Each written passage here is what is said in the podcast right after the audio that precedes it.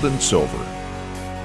From the KDLT Weather Center and meteorologist Blaze Keller, he says we'll have partly cloudy skies tonight. The wind will die down. We'll get a low of 40. And we'll get a high of 66 tomorrow. Sunshine.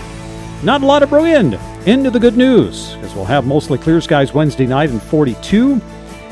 Rise to 52 Thursday, probably early in the day. Then the northwest wind will come crashing through around 25 to 40 miles per hour for wind. Thursday night, overnight possible snow and 27. Still quite a moving target on how much snow could occur. And Friday, partly sunny in the afternoon, but only 41 for a high, 44 for a high Saturday. Temperature now in Sioux Falls, 52 at KSOO. Your time is valuable, and Patrick Lally isn't about to waste any. Weekdays after the Dana Show. Information 1000 KSOO.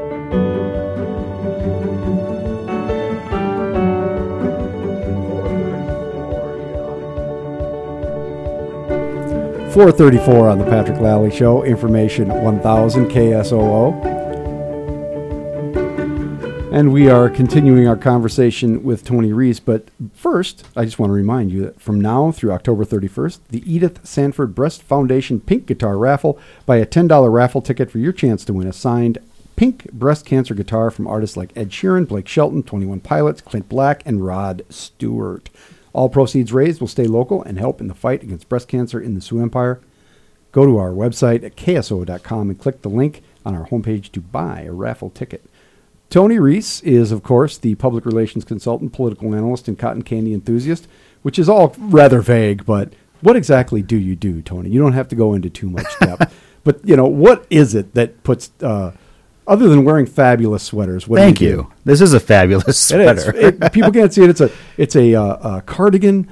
It's a kind of a, uh, a Dutch orange, uh, burnt orange, uh, high collared cable sweater. It is it is monumental. That is a. It's, a, it's got a shawl collar. It's got a shawl and the and patches. some suede patches on the elbows. It is. It is fall, people. Yes, that is a fall This sweater. is- I am the autumnal king. but you always have fabulous sweaters. Well, thank is, that, you. is that a deal for you? Is that a thing? I like sweaters. Okay. I uh, I do enjoy a good a good cardigan. Um, so I, w- I welcome the, the weather. It's tough to pull off, but you do it well. Well, thank you. You're welcome. I've uh, I've been told sometimes it's just the confidence to do it. Oh, yeah, there's a lot to that. um, so we were talking about Trump and all that. We're going to let that go because I want to talk about uh, what's going on here in South Dakota.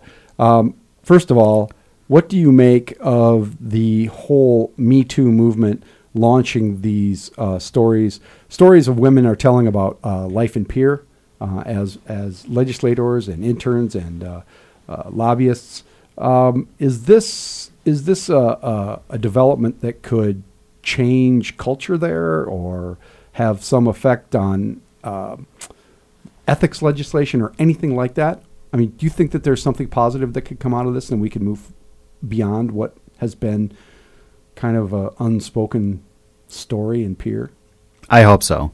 Yeah. I absolutely, I absolutely hope so. I mean, otherwise, uh, these women coming forward um, will have been done so in vain, and I don't, I don't want to see that happen. Um, you know, the stories that have been written about and shared with uh, members of the media over the past week are saddening and horrifying. Um, to read that, that some of that stuff goes on, and I think most people maybe suspected it or have heard you know, whispers and rumors themselves, but this confirms a lot of what you know we all kind of thought maybe was happening, Which um, is in Which is what? I mean, what is it that we're talking? You've been around for a while now. You know, you you're a political analyst in South Dakota. What what's your impression of Pierre during the session? My impression of Pierre during the session is it's like the first week back in college for you know after a while back i think a lot of it is during session you've got a lot of the members of the legislature coming back. They haven't seen each other for a while.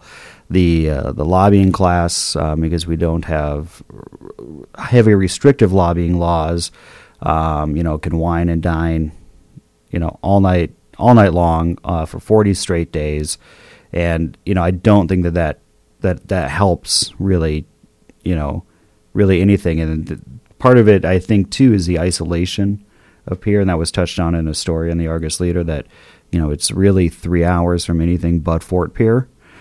Um, you know, and so I don't think that that that, that helps, and that there isn't a you know a permanent press pool that's kind of watching these things. And and making those casual observations and taking note of it. We do have some fine reporters out there who do go- go and cover the legislature, but having them you know out there a lot of the time and just watching and observing, um, you know, something that I think is probably probably missing um, out there. And the you know the other thing, you know, too is you know when people are witnessing these things, why they're not going, um, you know, the appropriate.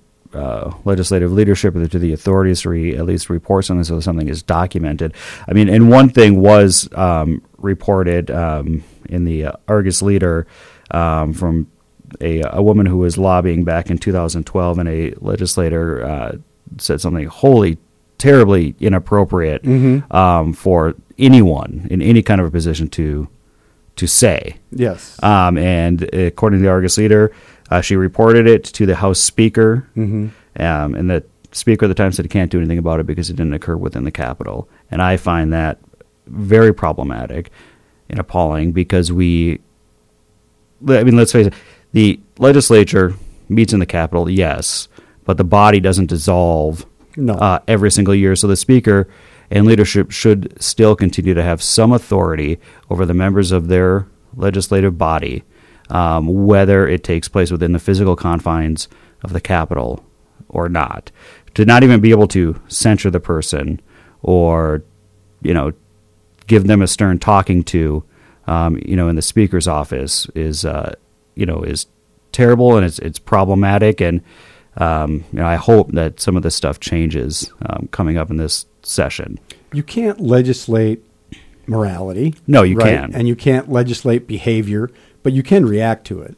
And the fact of the matter is that this stuff, the, the story, this stuff, uh, you know, I hate sometimes the language I use to talk about issues that are this important. And, you know, to be fair, this is three dudes sitting around a, in a radio station talking about sexual harassment and, and violence. But these stories wouldn't have come out probably if Angie Buhl O'Donnell and uh, Samantha Spawn wouldn't have taken to social media and just told the stories, uh, emboldened by the Me Too movement, which came out of the Harvey Weinstein and the and the uh, you know O'Reilly stories. And there is a, a an empowerment of social media that didn't exist in the traditional media, and that's fascinating and kind of frightening. No, that's uh, that's absolutely true. That uh, you know, social media, you know, has made uh, the world a lot smaller. And the one thing I think that it has done too is that you know we talk a lot about you know these people and you know our moral leadership is now coming from the collective and not from a, a single individual person, and that isn't necessarily a bad thing. You know, when the Me Too movement, uh, you know, is happening and people are sharing their stories, um, it is, you know, it's important and it and it sh- shines a light on on things that you know we know are probably having. and Let's be honest. I mean, this is not just a South Dakota problem. No, it's not not, a Pierre problem. You'll find this probably in Not at all. you know in Springfield and Jefferson City and However, these are, well, I'll say this. I did cover three sessions and lived for three years in Des Moines and covering the legislature. And yeah, not all the behavior, behavior is above board, but there was a certain accountability that I don't think exists in Pierre. In that, if you did something really stupid, somebody's going to find out about it. And you could end up on the front page of the Des Moines Register. And that happened. yeah, That rarely happens here. Yeah, I think um, in the, the story, I think Representative Gibson says it best that the mentality of what happens in Pierre stays in Pierre, and I don't know if that's a a function partially of its isolation, a function of you know we unfortunately don't have a robust Capital Press Corps who's just out watching stuff There's just all, no the, all the people time there. and and the function of Pierre being really a company town. Yep. I mean, everybody who lives in Pierre, you're either working for the hospital or government at some some level, whether mm-hmm. you're a teacher or a bureaucrat. And nobody wants to turn anybody else in and get in trouble with their neighbors. Right, right. It, it's just, but people should and they shouldn't be afraid to to talk about these stories and to share these stories. And you know, it's you know, unfortunately, something that we've just talked about and whispered in, in hushed mm-hmm. tones for years and years and years. But hopefully, that's changing. Hopefully, the legislative leadership can come together and pass some good laws, put some more accountability onto themselves, police themselves a lot better, and you they, know, they need to get rid of the lobbyist gifts completely. You, they should not. And they had a vote last session when they gutted IM twenty two to get rid of lobbyist restrictions, and they allowed them. They kept some in place, but they allowed uh, uh, food and beverage to not count. Okay, lobbyists buying lawmakers booze is a bad idea. Oh yeah, yeah, it is a bad idea, and we should be clear that this is not a a. These things don't happen because of lobbyists. These things happen because you've got some bad people, some bad ideas going out there, thinking that they can that they're invincible and they can do anything uh, they want, and that there's going to be zero repercussions. So let's not. We don't want to beat up on the lobbyist class too much um, on that because they're not the ones who are always doing this, but the contributions of open bars all the time, you know, certainly don't help a situation. I can uh, tell you that that, that does not happen in Iowa. yeah, they have a very strict cap on what you what lobbyists can do and what because they had problems. Same thing. Dubuque night at the at the Capitol was a was a melee, you know, and from controversy and scandal came rules. Most places have those. Got get rid of the booze. That you can belly up to the buffet all you want. Get rid of the booze. yeah, that's not a that is not a bad idea at all to do. Thanks. We found commonality. Isn't that good? uh, we we got to stop here, and uh, we're going to come right back with Tony Reese, political analyst, public relations consultant, and cotton candy enthusiast. This is the Patrick Lally Show on Information 1000 KSOO. Hi, Chad here from the Main Street Cafe. Tomorrow in the cafe.